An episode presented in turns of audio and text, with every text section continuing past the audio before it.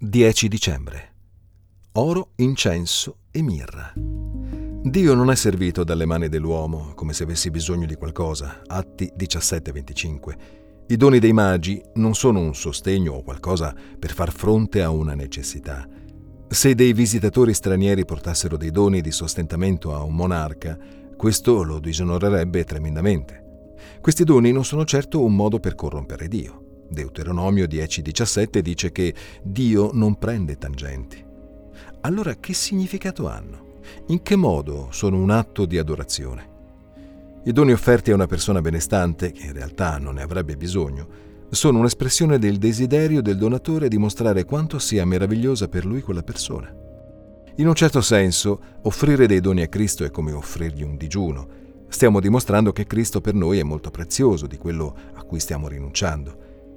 Quando fai un dono del genere a Cristo, è un modo per dire la gioia che ricerco non è la speranza di diventare ricco ottenendo delle cose da te o una sorta di baratto. Si noti Matteo 2,10.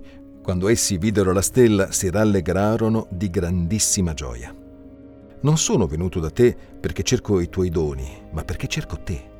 Voglio che questo desiderio aumenti sempre di più e voglio dimostrarlo rinunciando a delle cose, con la speranza di godere maggiormente di te e non dei beni materiali, donandoti ciò di cui tu non hai bisogno e ciò di cui io potrei godere. Ti sto dicendo con intensità e sincerità, tu sei il mio tesoro e non queste cose. Penso che sia questo il senso di adorare Dio con doni d'oro, incenso e mirra, o con qualsiasi altra cosa che tu voglia offrirgli. Che Dio risvegli in noi un desiderio autentico per Cristo stesso affinché possiamo dire con tutto il cuore, Signore Gesù, tu sei il Messia, il Re di Israele. Tutte le nazioni verranno e si prostreranno davanti a te.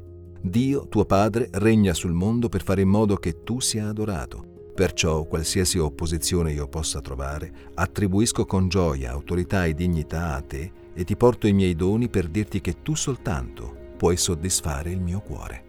Questa meditazione è tratta dal libro La buona notizia di una grande gioia di John Piper, edito da Coram Deo.